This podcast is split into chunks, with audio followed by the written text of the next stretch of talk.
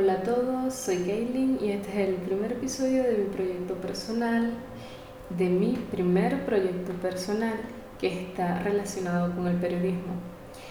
Eh, mi carrera en realidad se especializa en el periodismo impreso, pero en todo el tiempo que estudié la carrera siempre me vi mucho más atraída por todo lo que tenía que ver con el mundo de la locución, el mundo de la radio. Sin embargo, por miedo o no sé por qué otra cosa, siempre lo dejé para después hasta que me vine y nunca lo hice.